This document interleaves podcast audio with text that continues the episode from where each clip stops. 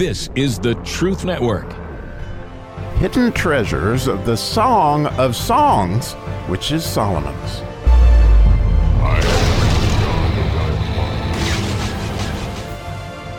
So today we get into the sixth verse of the fifth chapter of the Song of Solomon, and Matthew Henry says it's the saddest of the verses in the entire book, and I would tend to agree. That's it's a tough one to think about and and and look at, but nonetheless we get to, and it being the sixth verse, is aptly uh, the vav verse, which has to do with continuing, and so we know now that as of yesterday, you're right, she had myrrh on the handles of the lock, and it says here in verse 6 in English, I opened to my beloved, but my beloved had withdrawn himself and was gone. My soul failed when he spake.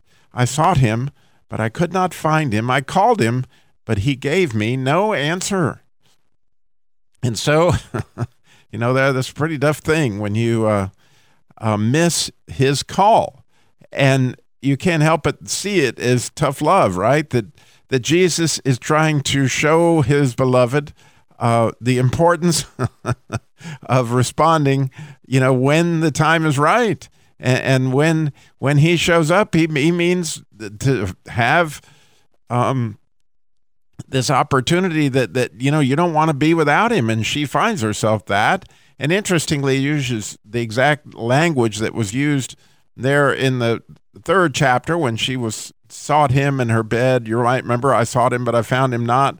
Same exact language, but the big difference here is what she says. She says she opened to her beloved, and he'd withdrawn himself. He was gone, and the, I loved the way that that being gone is written out.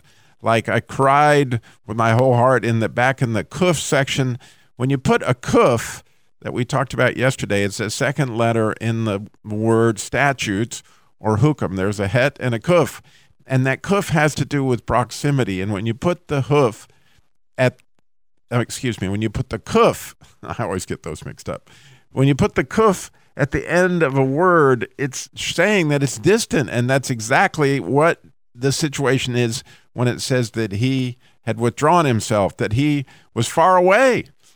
And that idea, the kuf now that was very close and ready um, for intimacy now is is withdrawn and it's gone it's gone and then she re, re, you know she immediately says my soul failed when he spake and therein lies this from my standpoint she's giving us some really beautiful information because she's talking about her nefesh right? Which in hebrew that idea of the nefesh is a believing machine. It's where we have our faith. It's where we have our faith.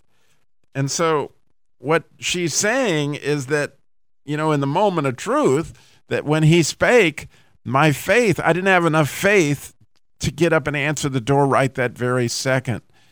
And and in other words, my soul, my soul, my believer has failed.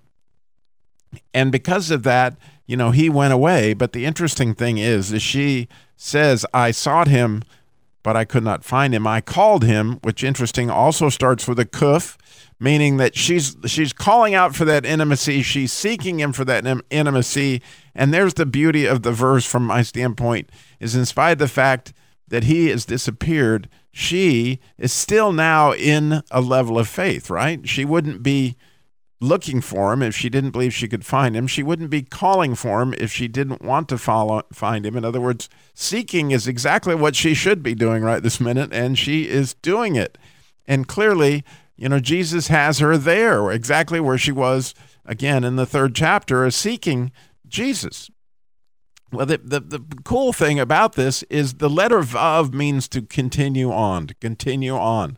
And, and there it is. You is is what she's going to do is continue on in her faith, in spite of the fact that the moment of truth, her fail was her her lamp was a bit out, or she'd run out of oil but she apparently now has mustered up some new oil and she's out there looking for her beloved. And I can't help but see the relationship to Luke chapter 15 with the parables that Jesus talks about about lost things, right? There was a lost coin and and there was a lost sheep and eventually a lost son.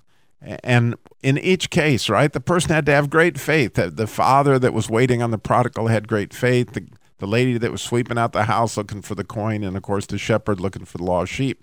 All those things had to believe that they really could find them. And, and I think Jesus is talking about faith here when he's talking about these parables. That one of the beautiful, amazing things about our souls is they just long to believe something. If they'll just believe we can find him, you know, that, that he is worth the wait. There's much to talk about in that, and and there's a deeper story that we'll get into as we get into these coming verses. But as far as today's concerned, you know, I don't know if you've had many days like this and where you you went searching for Jesus and you couldn't find him and you knew that it wasn't him that moved, it was you. and you knew it was your soul that that that isn't believing. In other words, it's a matter of, you know, that uh, that belief that we're going to find him. And so to illustrate this, it's going to seem like a strange illustration, but it makes perfect sense to me. That I went actually dove hunting on Saturday. It was opening seasons, and one of those things I absolutely love to do. And I hope that doesn't offend you, but you know, when we were shooting doves, um, it, it, there's a lot to do with faith. Believe me, if you if you think you're going to hit them because they they fly extremely fast. I, I took 75 shots. And I might have shot in two birds or three, but two of those birds landed in the cornfield. Or one of them I didn't see fall in the cornfield, but my friend told me it fall. But it looked to me like it was just going lower. And so I spent maybe a half an hour, 30 minutes in the corn, eh, no, 20 minutes in the cornfield, whatever it was. It seemed like an eternity but I remember looking and I just didn't have much faith. I, I just don't think the bird's in here. And I started to get actually claustrophobic in that cornfield. And because I didn't have enough faith that I was going to find the bird, I ran out of there eventually, you know, without a bird. but the interesting thing is, you know, later, you know, a few hours later, I shot another bird and I saw this one fall in the way it fell in the cornfield. There was no doubt in my mind that that bird was in the cornfield. Now, when I went looking the second time, it was a matter of faith. I knew that bird was down and I knew I could find it. It was a matter of faith, right? and so, you know, as we go looking for Jesus, and, and, I did find it, and I'm not surprised I did because I believed I was going to find it. And, and therein lies the idea of, of what we're doing here is when you go looking for Jesus, right? Are you going to find him? Do you believe that? You know, that, that when we pray, are we praying in belief? When we're calling out, are we calling out in belief? And there's no doubt in my mind, based on the beloved's actions here, that when she went out, and we're going to find out she goes out into the city again, that, that she had faith that she was going to find him. And you're going to see later, you know, all that transpires in that.